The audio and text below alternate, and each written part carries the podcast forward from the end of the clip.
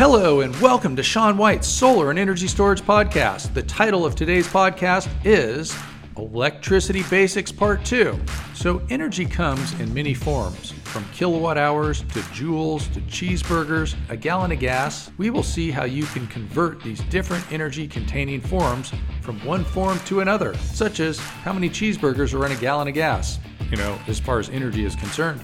Also, we will get into the speed of electricity, that's how fast it travels, Ohm's law, horsepower, the NABCEP PV Associate or PVA exam, and PV module level rapid shutdown for PV systems on buildings. To have fun and learn so much more about solar and storage, go to solarsean.com. Ladies and gentlemen, and it is time to get your energy and power in place. Yes, that's right power times time equals energy, and we are going to talk about energy units. Energy units, except for watt hours and kilowatt hours, aren't necessarily going to be on the NABCEP PVA exam.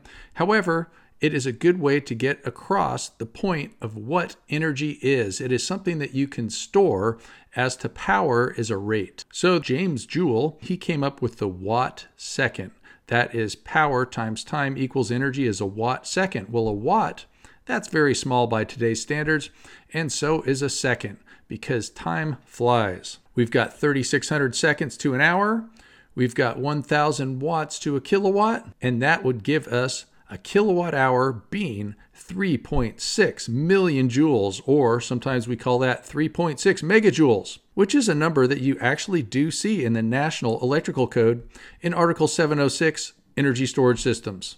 So, some other forms of energy is a calorie. A calorie is the amount of energy it takes one gram of water to heat up one degree Celsius. 1,000 calories is a food calorie. One kilowatt hour is 860 food calories. And now, if we look at cheeseburgers, which are a common form of energy that most of you are familiar with, those are somewhere around 430 calories. And now let's convert that to a gallon of gas which is 33 kilowatt hours. By the way, if you are using an ICE, that's an internal combustion engine, most of that energy goes out of your tailpipe and out of your radiator as heat. It doesn't push you forward, which is one of the reasons why EVs are so much more efficient than ICEs. So we've got about two cheeseburgers per kilowatt hour after doing the math. So the next time you're filling up your tank, just think that that is about 66 cheeseburgers per gallon.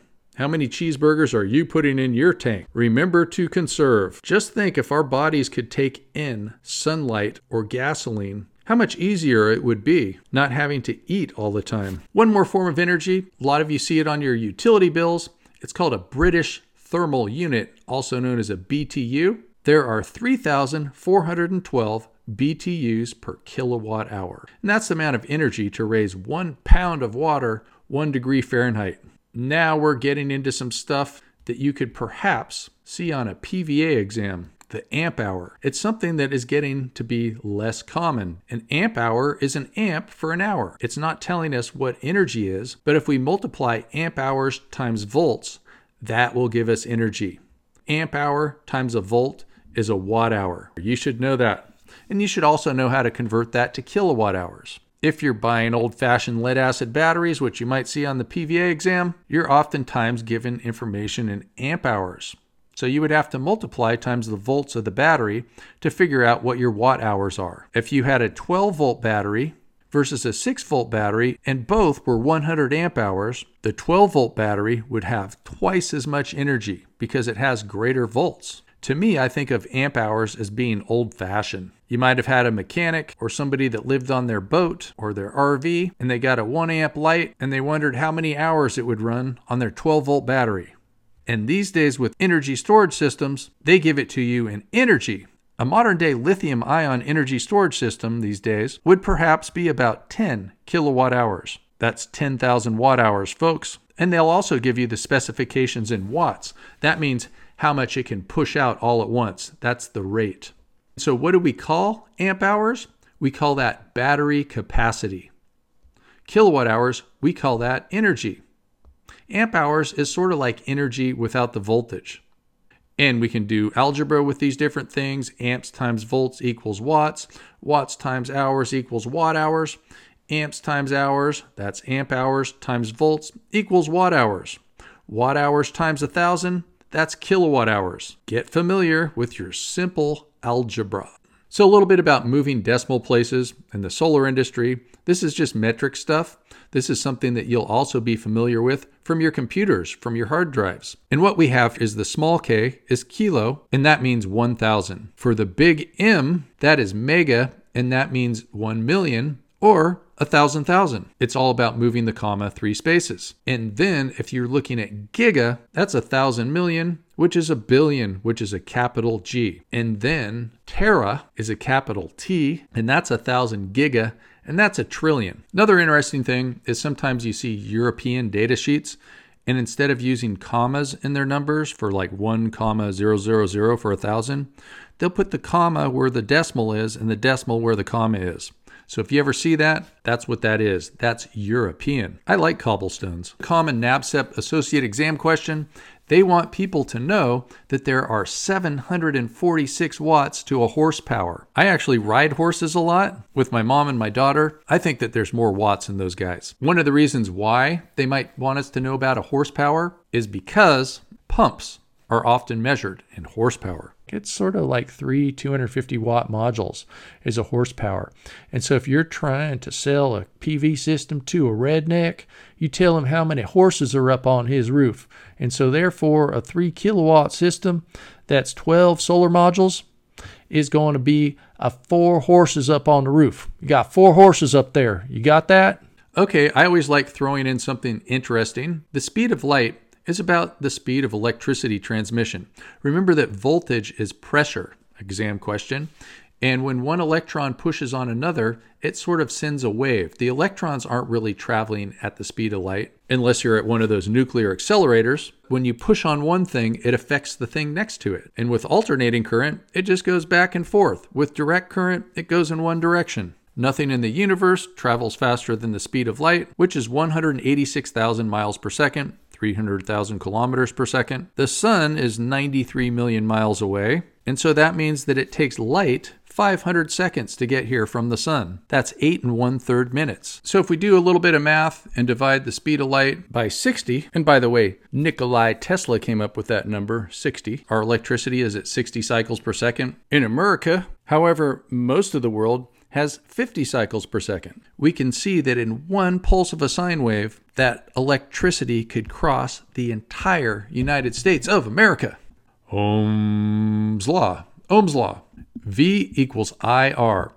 Voltage equals current times resistance. If your current goes up, so does your voltage drop. The resistance, when you're talking about voltage drop, has to do with the thickness and the length of the wire. A wire that is long has more resistance than a short wire. A wire that is thick has less resistance than a thin wire. And when you're talking about voltage drop, you're not talking about the voltage of the system, you're talking about the voltage loss. Typically, when you're talking about Ohm's law in solar, you're talking about wire loss, so losing power from the resistance from having a wire that's very skinny or very long. we kept that resistance of that wire the same, and then the sunlight gets brighter, our current goes up. The current goes up, so does the voltage loss. Having more resistance is not going to give us more voltage, it's going to give us more voltage loss. And so that's what's kind of confusing about Ohm's law. It's not something that's going to be big at all on any kind of entry level NABCEP exam so I wouldn't worry too much about Ohm's law. But the V is for the loss of voltage, voltage drop. It's not for giving us voltage, or else we would just get free power all the time from having small wires, which doesn't make sense. If you're talking about wire loss in Ohm's law, if your current goes up, so does your voltage drop. So you would say that that's a proportional relationship. Current goes up, voltage drop goes up. And so that is Ohm's law. And it's about resistance. So resistance to current. Resistance is measured in ohms. Upside down horseshoe, the omega, not to be confused with horsepower, no relationship. Resistance to current and a light bulb or a heating element or electric motor. Those would be resistance devices, cause resistance, and that makes them heat up and do things like make light and heat up. Also, a shaded PV cell causes resistance. In the early days of solar, what would happen is a leaf would fall on a solar cell, and you'd have all these cells in series. The electricity would want to flow through there, the current, and it would heat up, and it could actually potentially catch that leaf on fire. And so, what they did is they put these little things in the backs of the junction boxes of modules called a bypass diode and it can skip shaded cells and it also helps with efficiency with shading. So if there's a shaded solar cell, you can skip that cell or that group of cells. You skip a group of cells due to a bypass diode because of a shaded solar cell. So there'll be resistance that current can't go through, so it's got an alternate way to pass through. Most of our solar modules are divided in thirds, and then also an insulator. So anything that's insulating, like insulating wire or air, is a great insulator, has lots of resistance. And a semiconductor doesn't know what it is because it thinks it's an insulator and it thinks it's a conductor and we trick it into making power by capturing electrons from the sun. It's neat. There is something that's called resistance testing. It's kind of complicated for a beginner PV class, but I'll just kind of say it anyway. Is what they do is they take a big pulse of voltage on that conductor and they see how much of it escapes to ground.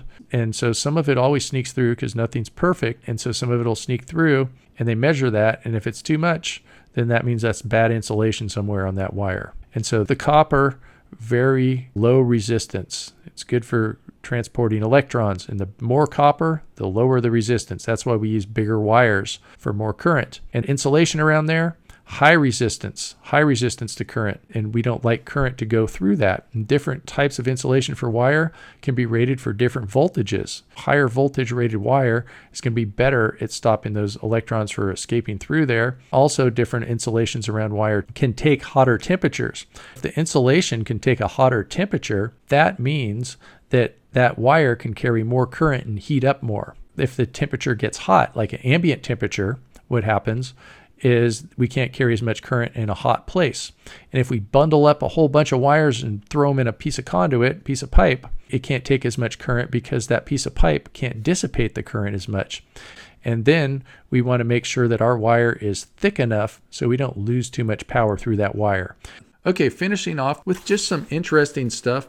Many of you probably have already heard of module level rapid shutdown, and that has to do with the National Electrical Code 690.12 rapid shutdown for PV systems on buildings. So, if you're putting a PV system on a building and following the 2017 National Electrical Code or later, you pretty much have to put something underneath every solar module to shut it down at the module level so that firefighters won't be afraid to go and save your building. Two different types of module level power electronics are microinverters and DC to DC converters, also known as optimizers. A lot of the NABCEP test questions will be for systems that don't have electronics under the modules, but sometimes you do have electronics under the modules. And most of the time, in North America, you do have electronics under the modules to comply with the rapid shutdown requirements of PV systems. So they call them power optimizers or DC to DC converters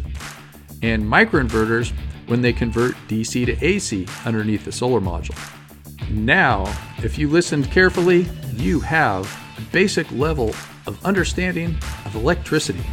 Congratulations. Thanks for listening to Sean White's Solar and Energy Storage Podcast. To find out more about solar and storage, online solar classes, books, all kinds of stuff, go to solarsean.com. That's solar, S E A N.com.